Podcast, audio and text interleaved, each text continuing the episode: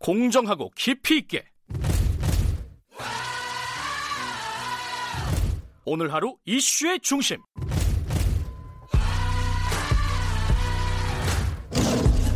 김경래의 최강 시사.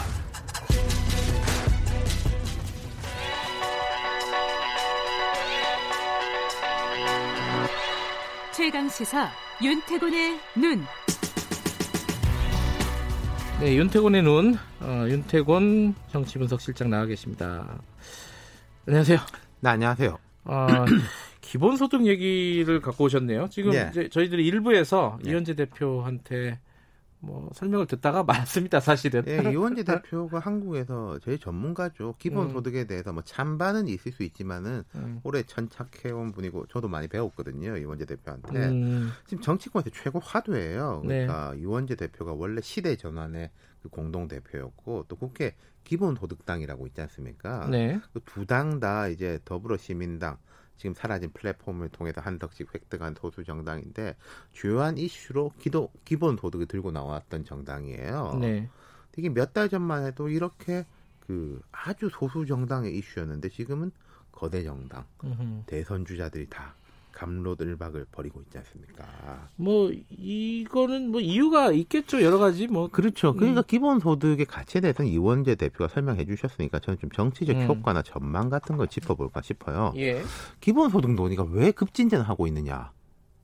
대한민국이 전 세계에서도 정치 경제적으로 되게 진보적인 나라라서 뭐 그런 건 아닐 거예요. 그건 아니고. 네, 그렇죠. 이제 뭐 이현재 대표도 짚어줬지만은 네. 코로나 19죠. 일단 현실적으로 그렇죠. 보면은 맞습니다. 예. 특히 긴급 재난지원금 이후에 진도가 빨리 나가고 있어요. 음. 많은 전문가들이 이렇게 이야기합니다. 재난지원금은 일회성이고 기본소득과 다른 거다. 아, 개념은 다르죠. 예, 원래 예. 그래서 뭐 재난수당 이렇게 하려다가 지원금이라고 말을 붙인 게 그거의 차이를 두기 위해서도 있는데 예. 근데 직관적으로 볼 때 큰 공통점이 있어요. 다 준다. 아, 전 국민에게 다 네. 준다. 현금 준다. 음. 아주 강력한 공통점이죠. 이것은. 사실 돈에 꼬리표 붙은 것도 아니고 아니, 그렇죠. 받는 예. 사람 입장에서는 다 똑같은 뭐 거죠. 이름이 뭐가 됐건 간에 똑같은 예. 건데. 예. 그리고 지금 이제 긴급 재난지원금 논란에서 볼 때 재정 건전성에 대한 우려가 낮아진 게 있다. 음. 이 실제 재정 건전이 우리가 이제 좋아져 가지고 뭐 좀 걱정 안 해도 되- 된다 이게 아니라 글로벌 양적 완화에 대한 인식의 변화죠. 음. 다 푸니까 아, 한국 그렇죠. 정도면 좀 여력이 있는 거 아니냐. 뭐 남들 다 주는데 우리도 줄 수 있지 이런 거죠.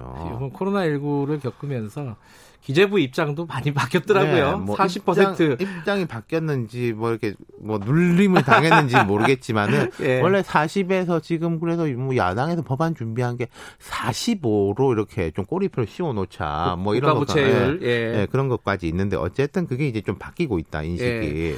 자 이렇게 다 인식이 바뀌었는데 사실은 가장 인식이 바뀐 게 야당입니다. 야당. 뭐 그렇죠. 지금의 야당. 야당의 예. 입장 변화. 총선 국면에서 처음에 이제 재난지원금 이야기가 뭐 김경수 경남지사 그 이재명 경기지사 뭐 이렇게 나왔을 때 여권에서도 이게 되겠냐 그랬는데 음. 그 당시에 김종인 선대위원장 등이 뭐 더 주자 두 배 주자 아, 뭐 그랬잖아요. 네 맞아요. 예. 예. 그러니까 이제 또 그렇고 최근에 기본소득 논의에 불을 붙인 사람 중에 하나도 김종인 비대위원장이다. 음, 물론 지금 통합당은요, 어, 정통적 기본소득하고 다른 나름의 대안을 내놓으려고 준비를 하고 있어요. 하지만 이게 음, 논의를 밀어 올린 게 맞다. 이게 참 정치적으로 중요한 포인트예요. 정치적으로 중요하다. 아, 그 그러니까 얘기. 원래 하자던 사람끼리 하자는 거는 그런가 보다 하는데 보통 때 반대하던 사람들도 어, 이거 할 수 있는 거 아니야? 라고 하면 국면이 확 바뀌거든요. 바뀌었죠. 예, 통상 네. 우리나라에서 복지나 이런 논의들이 전개되는 과정은 이렇습니다. 뭐 진보 진영, 시민사회, 좀 민주당 계열 정당이 강하게 치고 나가면은 보수 진영, 통합당 계열이 반발을 하고 그러니까 이제 줄다리기를 하다가 어느 한 지점에서 정해지는 거잖아요. 한 중간쯤에서요. 예. 예. 근데 지금 보면은 보수 진영, 보수 언론 등은 조금 팔짱 끼고 있는 듯한 느낌. 뭐 적극 찬성이라기보다는 하고 싶으면 해봐라. 어, 뭐 어, 나중에 근데 당신들 책임이지. 아, 약간 그런 기류가 엿보여요. 그럼 이게 음. 오히려 추진하는 쪽은 부담스러운 면이 오히려 있다요. 예. 음. 아 이거 좀 안 말려주나? 뭐 이런 것도 있다는 거죠. 그리고 이제 발목 잡아서 못한다 이런 소리 나오기는 어. 어. 려울 것이고 예. 대신에 책임도 져야 되는데 어쨌든 이게 뭐 기후지대라 그러지 않습니까? 호랑이 등에 이미 올라탔어요. 올라탔다. 호랑이 달리고 있다. 이게 예전과는 상당히 분위기가 달라졌다는 예. 건데. 예. 지금 생각해 보시면요, 이게 예. 우리가 기시감이 드는 게 한 10년 전으로 되돌아가 보죠. 10년 전. 예, 2010년, 2011년 이런 국면인데 그 당시에 경기도 교육감 후보로 나왔던 김상곤 후보. 경- 교육감은 이제 당적은 없습니다만 진보 진영 후보지 않습니까? 네. 무상급식에 불이 당겼죠. 학교 아, 무상급식. 지금 상황을 무상급식하고 한번 비교해 볼 예. 수 있겠군요. 자, 그래서 음. 전국적 의제가 됐고 네. 이게 여러 가지 나비 효과가 있었습니다. 서울시에서는 시민 전체 투표 음, 해가지고 오세훈 시장이 자기 직을 걸어서 퇴진했지 않습니까? 맞아요. 그 국면에서 누가 등장했느냐? 문재인, 박원순, 안철수 당시에 야권의 장외 인사들이 정치권으로 들어왔다. 아하. 그래서 이 무상급식 논의가 복지 논쟁으로 이어졌고 네. 2012년 총선 대선을 앞두고 새누리당이 이제 한나라당에서 새누리당으로 이름 바꾸고 뭐 이제 색깔도 바꾸고 이런 과정에서 과감하게 진보 진영의 이슈를 받아 안았죠. 우리 이런 것도 준비한다라고 했던 게 기초노령연금. 음흠. 뭐 모든 노인분들한테 20만 원, 30만 원 주자 이런 걸 먼저 치고 나갔던 거죠. 그래서 총선 대선 승리로 이어졌고 그 그때 어떤 지금 구도랑 비슷한 부분도 있지만 네. 인물도 같은 인물이죠. 그렇죠. 그때 이렇게 말하자면은 진보진에서 던진 화두를 확 끌어하는 게 당시에 김종인 비대위원, 음. 어, 지금 현 비대위원장이죠. 음. 제가 생각할 때 뭐 참 저는 이런 예측하는 거를 즐겨 하는 사람은 아닙니다만은 개인적으로 2022년 대선까지 이제 불과 한 2년 남았어요. 2년도 안 남았네. 예, 3월달 대선이니까. 아, 사- 대선이 3월인가요? 그렇죠. 어. 5월달 대통령이 그 임기가 끝나니까. 아, 그러네. 예. 예. 예. 이 대선 때까지 이제 전면적 기본소득이 되겠냐 싶긴 하지만은 그 기본소득이 되느냐 안 되느냐 별개로 복지 확대, 보편 복지, 현금성 복지에 대한 논의는 확 이어질 것이다. 음. 2010년에 이어 한 10여 년 만에. 음. 예. 근데 이게 그 김종인 위원장이 지금 얼마 전에 그 얘기했잖아요. 이 무상급식 투표가 굉장히 바보 같은 짓이었다. 예, 그렇죠. 그죠. 예. 그러니까 이, 이 김종인 위원장은 여기에 대한 생각들을 갖고 있는 거죠. 이슈를 그러니까 어떻게 끌어가야 아까 제가 될지. 말씀드렸듯이 이제 속된 말로 이제 받고 뭐 묻고 더블로 가 이런 식으로 우리는 더 큰 거가 있다 이런 식으로 이제 던져버리는 그러니까 네. 과거에는 이제 줄을 이렇게 팽팽히 당긴 다음에 김종인 위원장 줄을 확 놓아버리는 이런 음. 느낌이 있어요. 음흠. 자, 그리고 이제 근데 몇 가지 논쟁점이 있을 겁니다. 그러니까 기본 소득으로 되는 논쟁이 있는 것이고 기본 소득으로 촉발되는 여러 효과들에 대한 논쟁이 있는 건데 네. 이런 면이 있어요. 지금 이제 기본 소득의 논의가 애초에 이 기본 소득 시작되는 논의하고 약간 거리가 멀어지는 게 있다. 물론 뭐 다 변하기 마련이고 한국형 기본소득이라는 걸 만들면 되는데 애초에 이념 같은 거는 AI나 4차 산업혁명 등으로 인해 가지고 잉여 산출 생산은 많이 되는데 이게 노동력 이 투입되고 일자리를 만드는 거하고는 불일치가 일어나잖아요. 로봇이 드- 나타나고 막 이런 식으로 해서 빅데이터가 있고 그런 부분에 조응하자는 거거든요. 근데 지금 국내 기본소득 논의가 확 올라간 거는 코로나19로 다들 힘드니까 돈 나눠주자라는 조금 뭐 구휼형?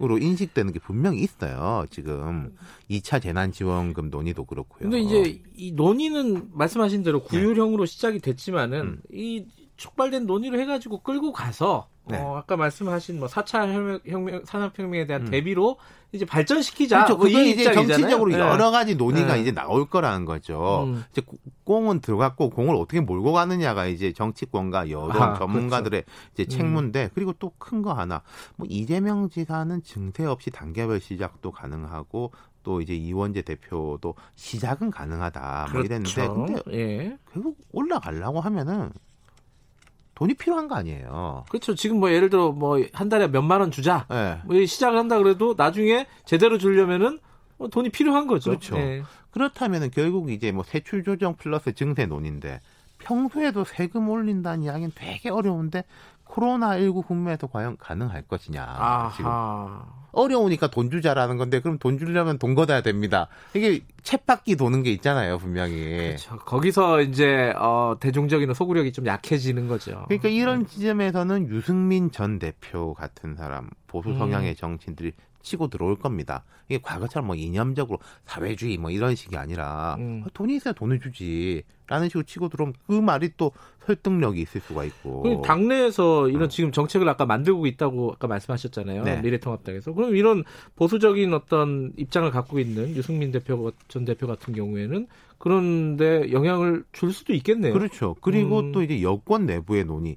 박원순 시장 같은 경우에 이거 기본 소득하고 경쟁 구도가 아니다. 절대로 뭐 네. 이게 선악의 문제가 아니다라고 하면서도 지금은 기본 소득보다는 전 국민 고용보험을 추 진할 때다. 음. 있는 일자리를 지키는 게 첫 번째 그 중요한 음. 거다 이렇게 이야기하고 있으니까 결국 경쟁 구도 아니에요. 그러면은 뭐 먼저 할 거냐. 물론 이것도 하고 저것도 하고 다 하면 좋지만은 그게 음. 안 되고 뭔가 취사 선택을 해야 되는 거니까. 그러니까 이제 기본 소득이 되냐 안 되냐도 중요하지만 기본 소득의 논의는 방아쇠 트리거가 됐다. 음. 그래서 2010년에 봤던 것처럼 2020년 이 국면에서도 대선까지 쭉 이어질 가능성이 매우 매우 높아 보인다. 이 걱정은. 뭐 되냐 되냐 안 되냐만 가지고 지지고 볶다가 대선 되고 아무것도 근데 없어지는 이게 이런. 긍정적으로 음. 보면요. 이런 정책적인 논의와 경쟁이 시작된 게 좋은 거예요. 뭔가는 나올 거예요. 답이. 음, 뭔가는 나올 예. 것이다. 여기까지 듣겠습니다. 고맙습니다. 감사합니다. 윤태곤의 눈이었습니다. 김경래 최강기사 2분 여기까지고요. 잠시 후 3부에서는 육시방쟁 33주년 맞아서 특별한 분을 모실 예정입니다. 일부 지역국에서는 해당 지역 방송 보내드립니다.